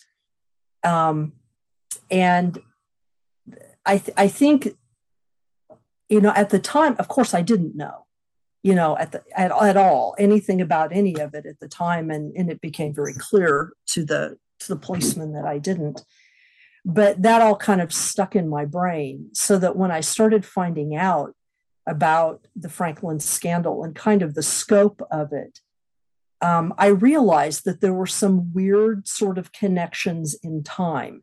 Like, for example, when Bob was arrested, Bob was arrested at approximately the same time that, that Lawrence King was, was going through his trial you know, that all of that stuff in Omaha was coming to a head. And um, and on top of that, um, I mean, Omaha is less than two and a half hours from Kansas City. I mean, I had known uh, from earlier in my life, um, earlier in my life being the early 1980s, like 1981, 82, when I, I myself spent some time on the street because I had an alcohol problem. And um, I was homeless for about six, six months, nine months, and living out of my car. And I was very specifically warned by some street people who were nice to me that uh, to avoid certain parts of Kansas City, some of which were close to places where Bob hung out um, later, later I found out Bob hung out, or that you know there were there were some places where just gay men would hang out as well. But these these were also known as places where um, drug trafficking Um, contacts were made. And there was one motel in particular, which has since been torn down, uh, where uh, people were, were kids, teenagers who were being trafficked, were held. And I was warned about all that stuff, you know, by p- other people on the street, you know, to avoid those areas. So I kind of knew that there that there were those kinds of networking connections. Um, but one of the places where Bob would look for his victims, and he admitted it. I mean, this is one of the places he trolled, was um, at the bus stop, uh, which uh, which is you know many many many many even today many many buses come in from omaha every single day um, and you know omaha was sort of the hub of of both sex and drug and um, human and drug trafficking at the time. And so it's to, it, to me it's like it's rather impossible for me to believe that you know bob knew absolutely nothing about it. Um, I mean, what we have to remember about the Franklin scandal, uh, what it was specifically, it wasn't, it wasn't, it wasn't um, Larry King himself, Lawrence King himself, that was the big scandal. I mean, he was a rather low-level player who who had, you know, created a bunch of savings and loans Um, yes, I just I wanted to interject right quick. By the way, folks, we're not talking about the the famous Larry King, the T. No, no, no, no, no, no. This is this everybody. Is, it just usually when you, you say Larry King, that's the first thing everybody comes to mind. We're, not, we're not talking about. The, yeah, we're not talking about that Larry King. No, I just want to be clear on this, that. Yeah, we're talking about a different dude who, and I that's I that's just why I said Lawrence King, um, who you know he had created a a chain of of savings and loans that were basically shell companies, and he ran them out of of Omaha, and unfortunately he used them. To, well, he would use them to launder money essentially um, for his uh, human and drug trafficking concerns. Um, but he also built lots of African Americans. He was an African American himself.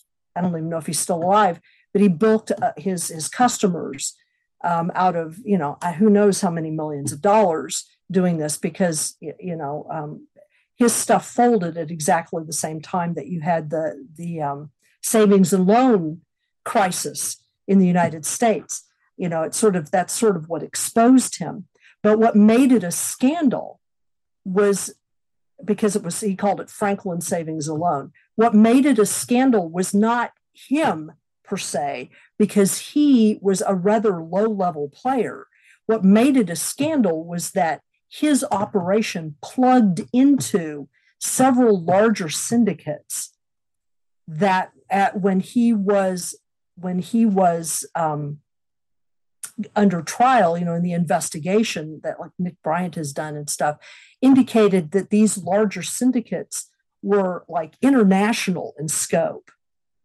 And that what he was doing was feeding victims and drugs into that, essentially. You know, he had plugged into that. And so it's really difficult for me to believe that Bob was not connected in some way, even tangentially to that.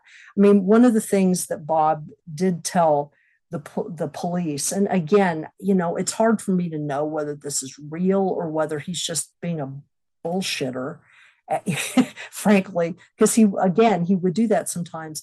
But he told the police, they asked him once, why did you write all this stuff down? You know, why did you keep all these meticulous records, particularly when, you know, we've obviously been able to use them to to convict you and indict you, right? And one of his, he had several responses, but one of his responses was, well, because, you know, there are other people that I'm connected to out there that if they ever want to torture and kill people, I've given them a manual. And, you know, it's kind of, that's kind of spooky. There were some of the photos that the police, that the detective showed me that clearly had to have been taken by third parties you know because bob was in the picture how far that went or whether he was part of an s&m ring i mean you know like a you know or a snuff ring that that i have no idea. Yeah it is chilling. So uh, uh like when did you make the initial connections between Berdella and franklin? Maybe about five or six years ago. Um, I was just doing some general reading about um, about other things. You know, uh, I, I mean, I think what it was, honestly, was that I was doing some tangential reading about some of the Paulides disappearance cases. You know, um, you know his 411 series um, and i so i was doing some reading about urban disappearances. And and somehow that got me onto a human trafficking angle because there's a part of me that thinks and still thinks that some uh, when Paulides is specifically talking about urban cases that he's that there that in that at least some of the stuff that he's talking about have to do with human trafficking in some way or another. I know he disagrees with that. I don't care. I, I think he's wrong about some stuff. And um, so, anyway, I was doing that kind of research, just kind of looking into it. And I think one of the sources I was looking at referenced it. and and uh, then I read I got Nick Bryant's book because uh, it referenced his book, and I started reading that book, and there are several things in the book that just sort of I don't know, you know, it's things just kind of associative things just ping in your mind, you know, and you're like yeah yeah you see just like one thing and then it like leads to like a half a dozen other ones yeah it's like it's like you, you know i remember so and so saying something about this and about this and about this. In fact there was this one big there's like this i'd have to go look it up now but there were like three or four pages in the middle of his book and he's talking about kansas city and he's talking about like connected hubs to omaha. And it was like I got this really strong image of of just certain places in Kansas City that I remember from when I lived on the street that I I, I can't even I can't even express this right that I rem- not only was I told to avoid but I, I remember just a particular kind of darkness about I remember there was one instance where um, in front of this motel that used that used to exist there was like this uh, fountain. And i remember that there was an instance where several kids maybe one or two kids were found dead in that fountain. And there were all these questions about how they got there this and this was like years ago this was like in the late 70s early 80s and uh, there was just something I, it, but from there, I just started researching the Franklin scandal. You know what I mean? And the more I researched it, the more I and looked at the time scales, looked at the, you know, just looked at sort of what the connections were. It started to click with some of the things that the that the police officer had been asking me. Um, I was like, oh, he was asking me if I knew about Bob's, if I knew whether Bob was connected to this, this, this, and this. You see, so that's that's where that came from it was it was sort of a gradual thing and all of that was just like in the last four or five years um, but I, get, I think what's weird to me personally is that I've been really close. It's kind of like what Peter Levenda talks about when he says, you know, he finds it really strange that he has been really close to some of the weirdest things that have ever happened, but he himself has not like actually dipped his foot in it. It's just been kind of like happening off to the side. And, and he's been like witness to these bizarre synchronicities. And that's kind of how I feel about it. You know, it's like, um, you know, I've sort of been shielded from it in a weird sort of way but it it's been happening you know like around me like it probably happens around all of us you know? It's it's been happening around me you know like down the street for me and this dude that i work with bob you know and all, that's that's so gradually over time i just sort of realized that he had to have had some connection to some to something connected to it if you will. Keeping in mind that that that the franklin that the you know the Franklin savings and loan part of all of this was just a small piece of a much larger syndicate puzzle. You know what I mean? Yeah, and I mean this all tied into DC with uh, what was it, Craig J. Uh, Spence, I think. Right. Well, yeah. I mean, I mean, what it implies. He was a big DC lobbyist. I should add. Yeah. What what it I mean, what it implies is, uh, you know, what the mm-hmm. Franklin scandal implies was basically was basically some of the things, not all, but some of the things that that you know QAnon accuses some people of. Yeah, yeah. That it was really other people who were doing it. You know what I mean? It's, yeah, yeah, yeah. There was a lot of especially Republican. yeah yeah a lot of people connected to the christian right and a lot of other things. And then well there's also the whole bizarre aspect of it being exposed um what was it in the washington times which was um run by the moonies. So right exactly.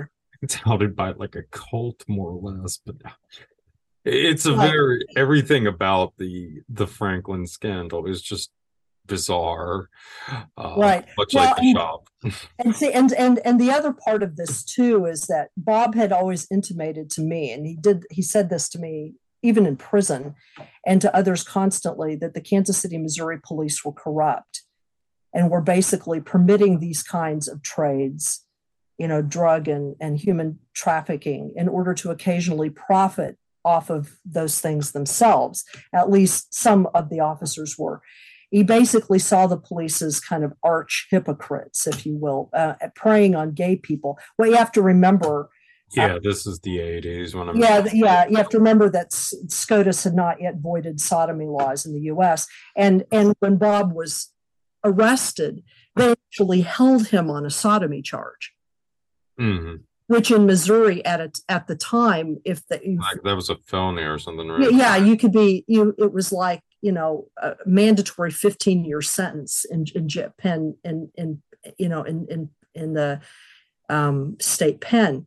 So um, now, when the detective who was secretly recorded was actually asked point blank about why he thought the Berdella case has been buried. You know, fewer people know about it than than most other serial killers. Um, what was really interesting in in that interview is that he's asked this question like point blank directly, and he stops and he hedges and he lowers his voice like really low, and he basically just says, "Well." It has to do with political realities at the police department at the time. That's literally what he said. Yeah, yeah. And it's like, oh yeah, right. What are those political realities? Well, I mean, it, I mean, to me, it actually uh, Berdella reminds me a lot of um, um, um, Marc Dutroux uh, in Belgium. I don't know if you're familiar with that case, um, but he uh, abducted several minors and uh, he owned several properties around Belgium where, I mean, he had underground facilities that he kept them in like literal cages and all this uh, good stuff. But uh, there were, there have been persistent allegations and there was actually an enormous march in um, the capital, Brussels, uh, in the late, I think it might have been 1999 that more or less shut the entire government down. I think it was like over a million people.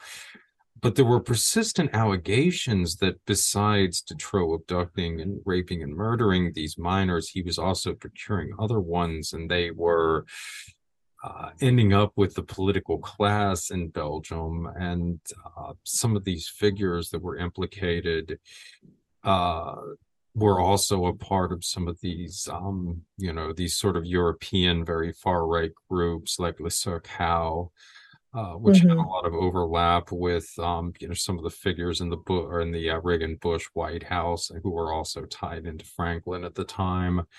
So it's it, it's very interesting to me on a lot of levels. Uh, just the sort of similarities with that, and also, of course, the allegations that there was also, I mean, drug trafficking and a lot of other things linked with Dutroux, you know, in addition to these girls. But I mean, it was also basically a situation where it seems like his main racket was more human trafficking and the um the other stuff was maybe more of a side preoccupation of his or something to that effect.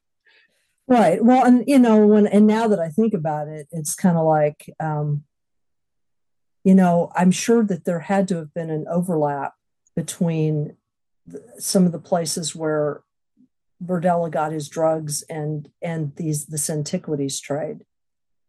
Um, because I mean, even on a most basic level, you know, he got some of his drugs from this vet who has never been identified, by the way, and and the police apparently didn't interview him much.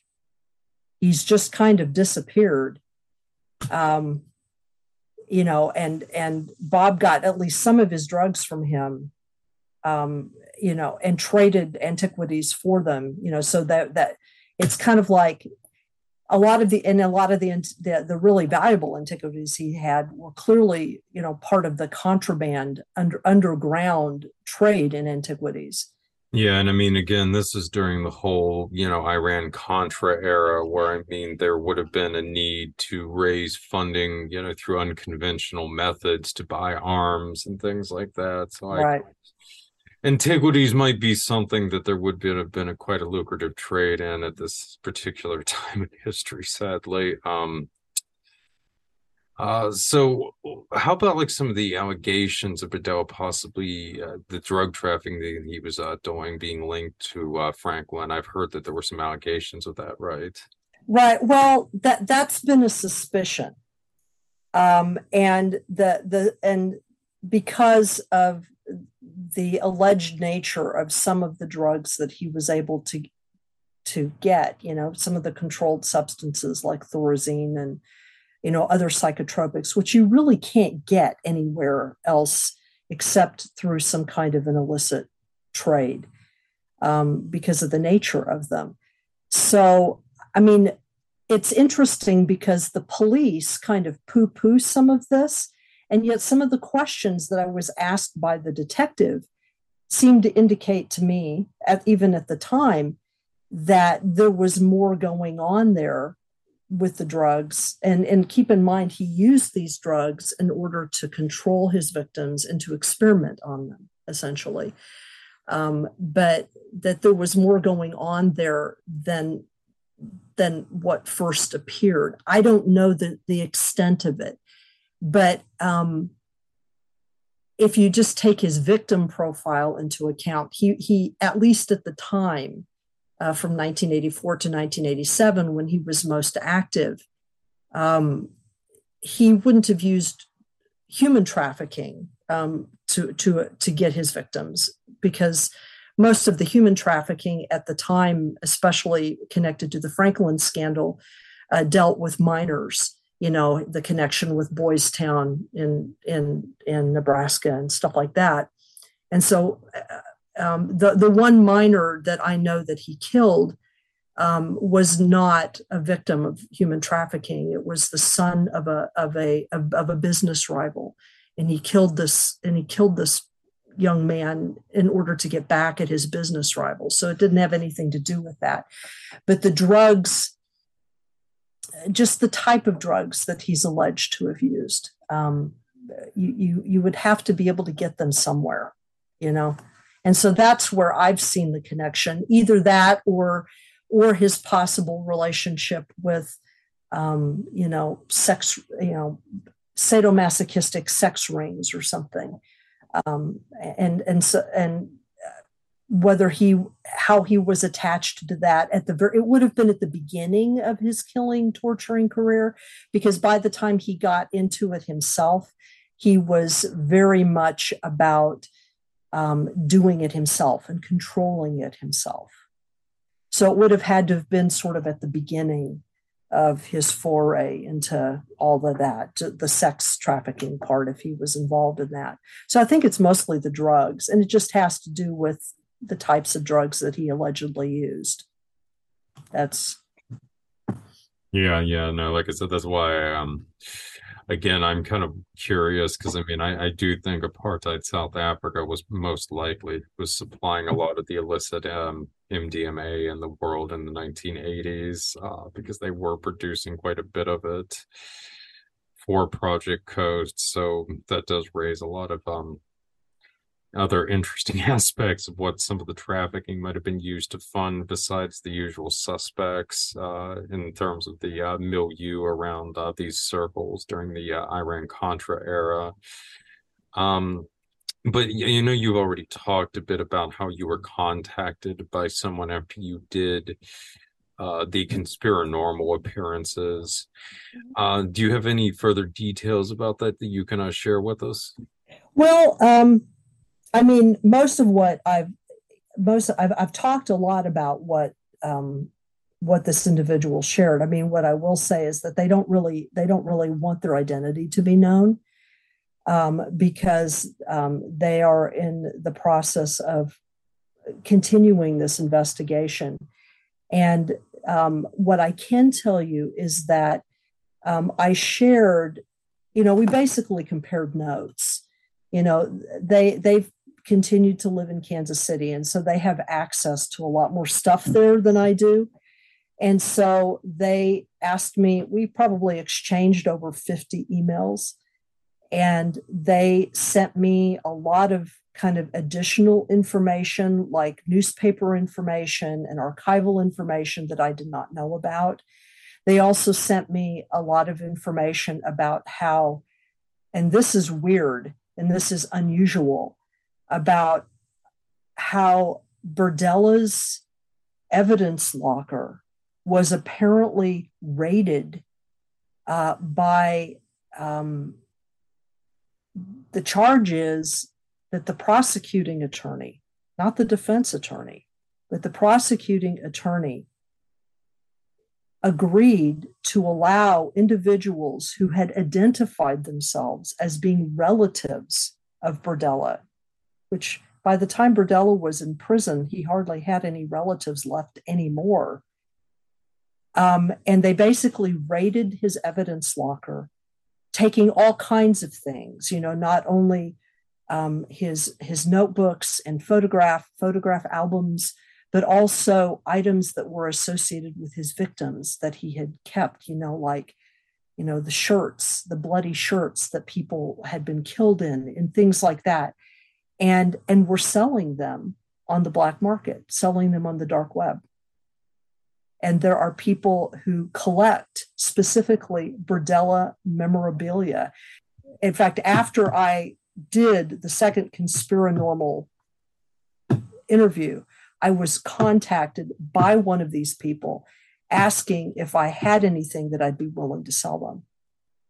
Of course, that offended me immensely because basically these people are profiting on on the victims essentially you know this individual that i talked to this uh, this contact who contacted me they were also able to help me um, track down a, a, couple of the places that I that had been pointed out to me as drug as human trafficking locations in Kansas City earlier in my life no longer exist as such. You know, like the buildings have been torn down or something like that. But they were able to go through old ar- archival um, you know newspapers and stuff and find interesting bits of information about the history of those of those places that they did exist um, that they did have sort of the history that they like the, the reason that that motel no longer exists is it became so associated with human trafficking that they just tore it down um, in order to prevent it from being continued to be used that way um, and this person sent me a lot of extra you know just various types of bits and pieces of information that she'd uncovered, like you know uh, uh, things that Bob had said to uh, interviews that Bob had uh, transcripts of interviews that she had gotten a hold of from the police department, you know, just stuff like that. Um, and so I've you know I've shared as a bunch of that as I can. Um, and then I was able to correct some things um, that she, that this individual had um, um had questions about. They needed to know who I was, you know, and whether I knew certain people. And sometimes I did, and sometimes I didn't.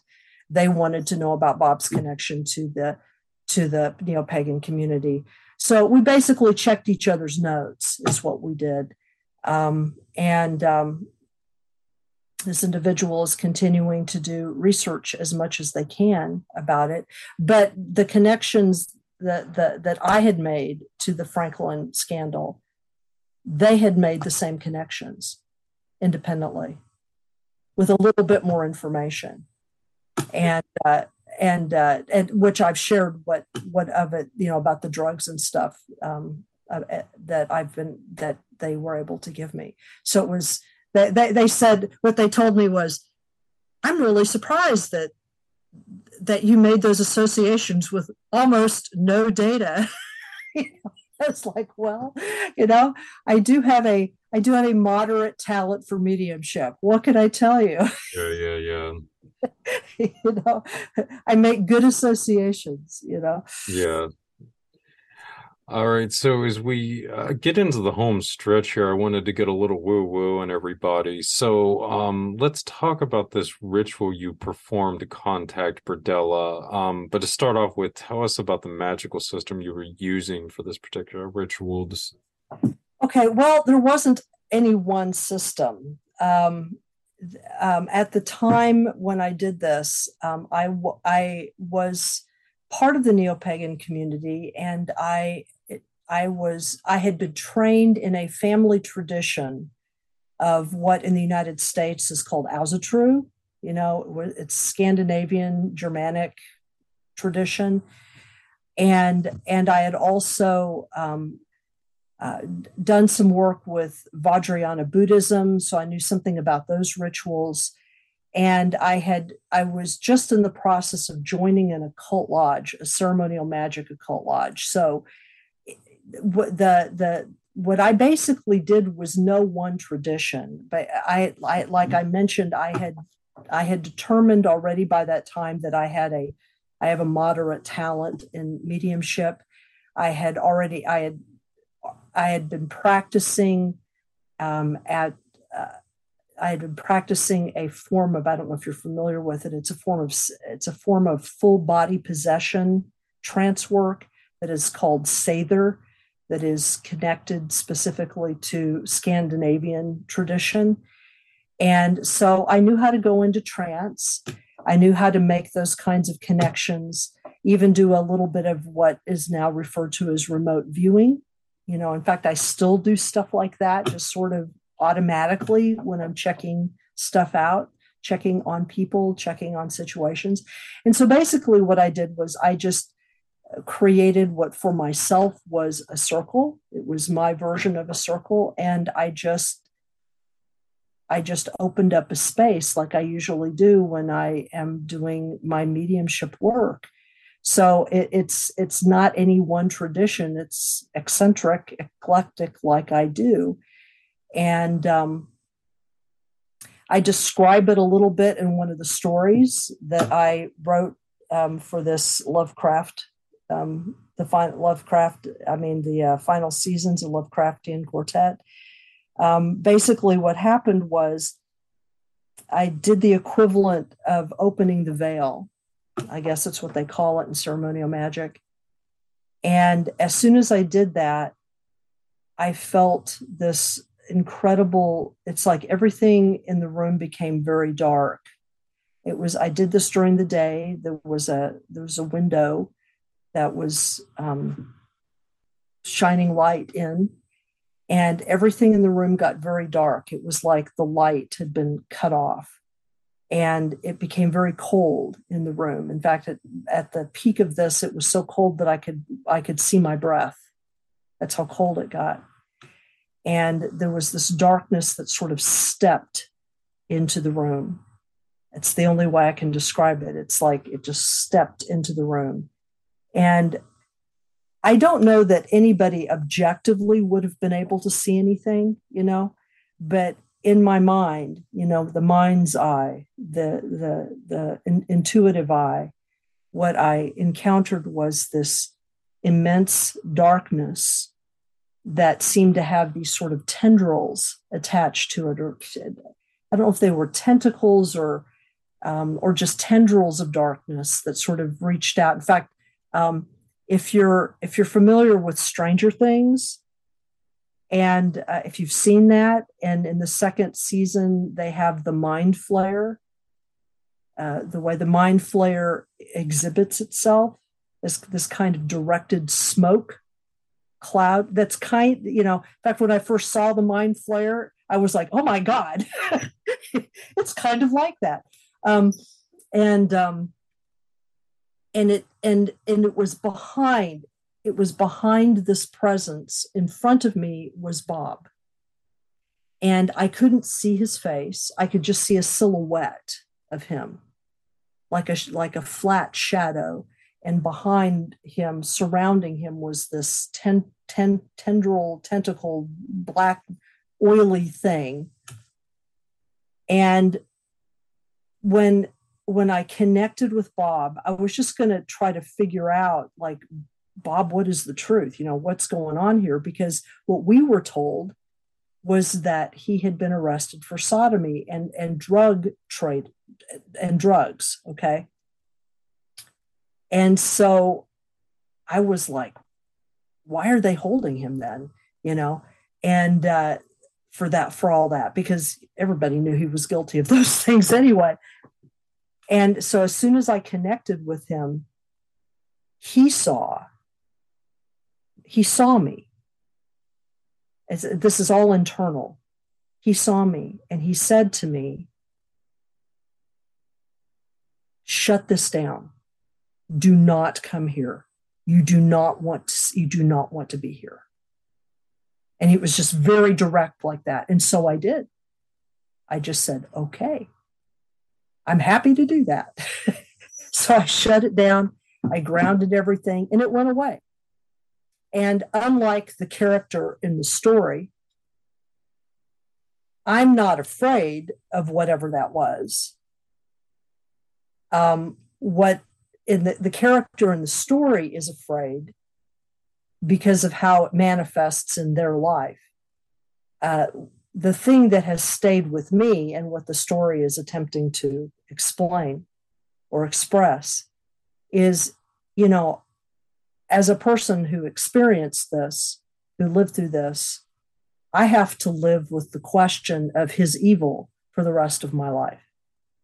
And i have to live with the question of what that means you know and and why i was connected to that. And um, you know why it didn't affect me like it affected some other people. Um, and so you know those are the kind of the questions that that that that that i get for that from that. Um, but that's that's the you know that's that's the ritual basically. But but it is interesting to me that i encountered this incredible darkness and and as i talk about in my book in the in the introduction um when i wrote that story because the stories in that book a final a, final season those stories all emerged in a in a month period of time and they all emerged sort of in the order that they're in the book.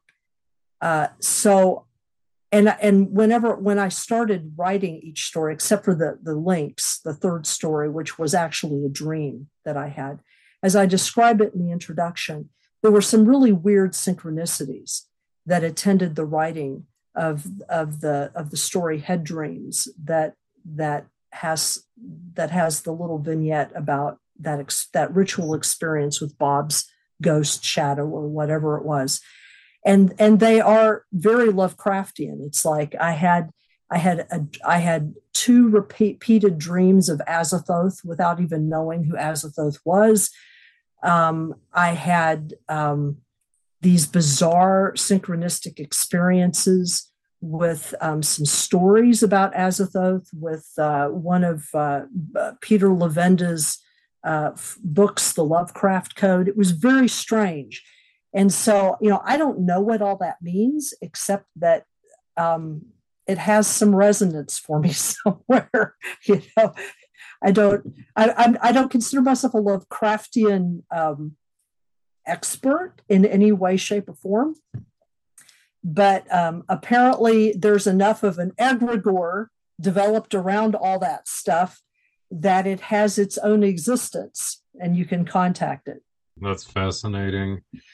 I was actually I kind of semi touched by Lovecraft's whole like legacy as well. Uh, I grew up in uh, Daytona Beach, Florida. Um, but I like to spend a lot of time out in Cassadaga, which was uh, this community that was uh, founded actually by the Spiritualist Church up there in was it Seneca, New York, or I believe.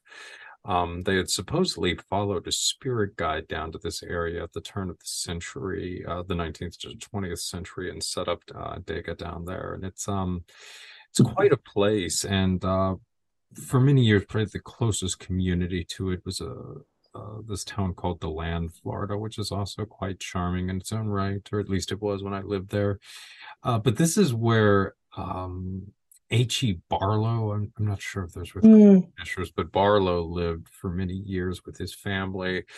And um, this is where Lovecraft would come visit him uh, when he was a teenager. Uh, it was a very strange arrangement uh, because I guess apparently Barlow's parents had built a shed or something to that effect uh, outside of their house, and Lovecraft and Barlow would stay in this shed together and Yeah. discuss literature. Um, deep into the night or something to that effect. Um, but yes, it was kind of remarkable to me when I found out later that uh, I had been around that whole area uh, for many years uh, back when I was a kid. So always also with the Native American mounds too. That's been kind of a reoccurring motif. Right, right. Well, Levenda talks about all of that. yeah, yeah, that was one of the reasons why I was kind of drawn to his work because I've it seems like there's just certain things, you know, that you'll just reoccur throughout your life if you're on a certain vibration, I guess. And for me, uh the uh, Native American earthworks are a big thing I've always kind of had a special connection with.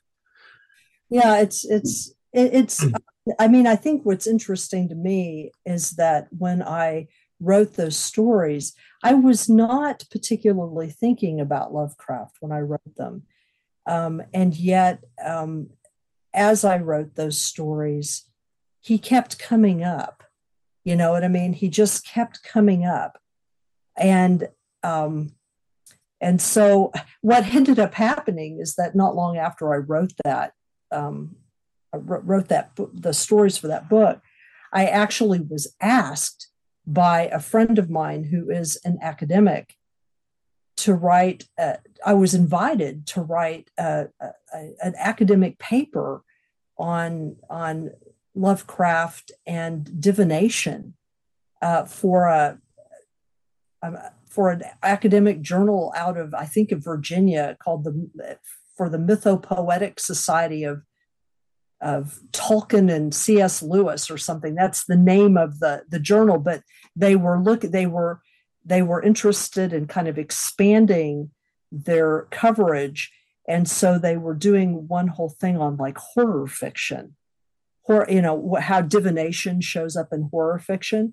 And so she she invited me to do something about Lovecraft, and of course, you know, Lovecraft thinks that divination is it's not it's not that it's pointless. It's not that it doesn't work but it doesn't matter that it works. You know what i mean? It's like Yeah, yeah, yeah. tell you exactly how you're going to die and you can't stop it. You know what i mean? So um but it's it's you know so i still don't consider myself like a big lovecraft fan but um I do think it's interesting that he just kept coming up over and over and over again in the writing of these stories. You know, to me, that says something about his approach, his his vibration. You know, um, like I said, the kind of the egregore that's been built around his stuff. Yeah, well, I mean, it's it's fascinating because there was also, you know, I mean, so much of the connection with the early Fortean society, um, Mhm, Yeah, uh, the early contactee movement. I'm thinking specifically with Borderlands and uh, Right. Layne, and I mean all those figures. Because weird fiction is such a big component of all of this. Uh, I mean, Raymond Palmer was, you know, just such a big part as Right. well of shaping, Right. um, you know, ufology and I so much other stuff. So it was all very interconnected back in the day because I think that, you know, the milieu that was interested in these topics, I mean, it wasn't as broad as it is uh, in this day and age for a variety of reasons. So there was a lot of overlap. I mean, what was it? Um, gosh, I think that Palmer had like initially pilfered the list of the Fortean Society to try to pump up like the readership for Fate magazine or something like that. Yeah, something like yeah, that. yeah, yeah. So I Yeah. mean, all the all these clever dudes. yeah, and I was about to throw AMORC in there too. I mean, I was I was so tempted when you brought up the ring to say like, did they get it from AMORC from like one of those ads they used to have? no, no, no. Actually, I, I'm I'm pretty sure that it was probably. I, you know, I don't even. I, I will I will wager that it wasn't even created for them. I, it was probably like from their inventory.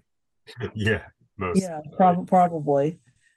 Well, Professor, this has been a fascinating conversation. Uh, did you have anything else to add here before we sign off?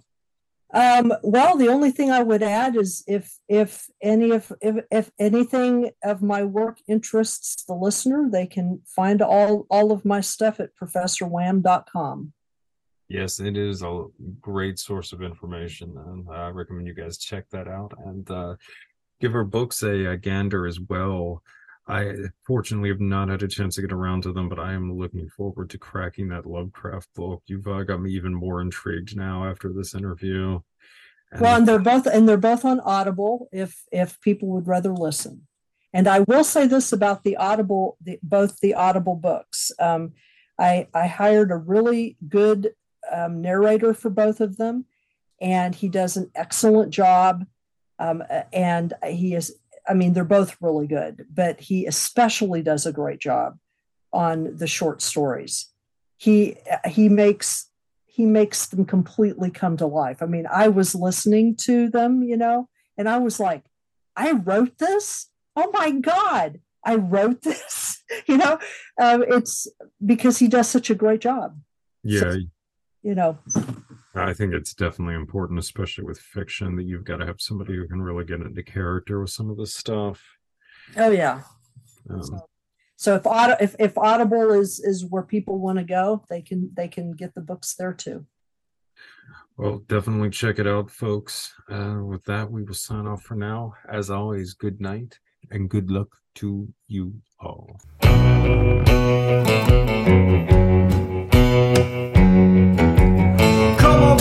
Me up. Out here in my wickiup. Sick and tired of fucking up. Sick and tired of pushing luck. Voodoo blue got juice in it. Swallow what I'm about to spit. Done got 86 from the Copper Queen for singing this. I took it to the Gold J. We were right, my people there, they feeling me. Down low, skin row, more characters than Stephen King. Said I'm just working at the quarry, y'all. I ain't in a hurry, y'all. Baby, pick me up. Out here in my wickiup. Stuck down in this stick. Hut is hot as hell, I tell you what. Put it up and knock it down. Moving on that bigger route. Come on, mama, jump down. Turn around, do it for me. Stick it out. Say one, two, three, Geronimo. Jump, baby, we gotta go. Hands tied, blindfold. Jump into that battle zone.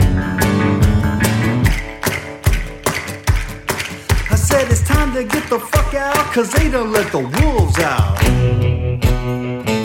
They're coming with that heat. Mama shooting up the street. Mama fight or flight adrenaline. You feel that little tingle in your feet. Mama no retreat. Mobilize your whole fleet. Hit the street. Tell me that you good for it. You want peace, go to war for it. Say one, two, three, Geronimo. Jump, baby, we gotta go. Screaming with me, scream Geronimo. Hands that battle zone. Come on, baby, pick me up. Out here in my wickiup. Got y'all on some Aztec bullshit. Never getting used to it. Got bales of weed and catapults with Santa Muerte fused in it. Shoot it over the castle wall. The Migra can't patrol it all from Berlin to the Great Wall. The greatest walls are bound to fall. So legalize it, Vato, about a Genghis Chapo. Come on, legalize it, no need to advertise it. The weed cures the cancer, everybody, even Carter realized it. But pharma don't make cash money when we rock that stash, honey. Best believe they sooner take it out your ass, Sonny. Come on, the man ain't getting wealthy with people getting healthy, right? Talking about high AZ, talking about that BMC. We got no economy if we ain't got no enemy. The Popo and the BP, DHS and Army, Honeywell and L3, razor wires, UAVs. Officer, excuse me, please. Said I'm just eating my burrito, not the droid you're looking for. See you all on payday. See you at the Safeway. Bisbee lives on crazy checks. BP on that fast pay. I sing my hoodoo blues, y'all. I don't make the rules, y'all. Just paying my dues, y'all. But I'm just saying, sorry, hippies. If Great White Father don't make payroll, forget about your maypole. It's just the one thing that ain't too clear. I said people always bitching about the government but that war administration's our whole civilization. What?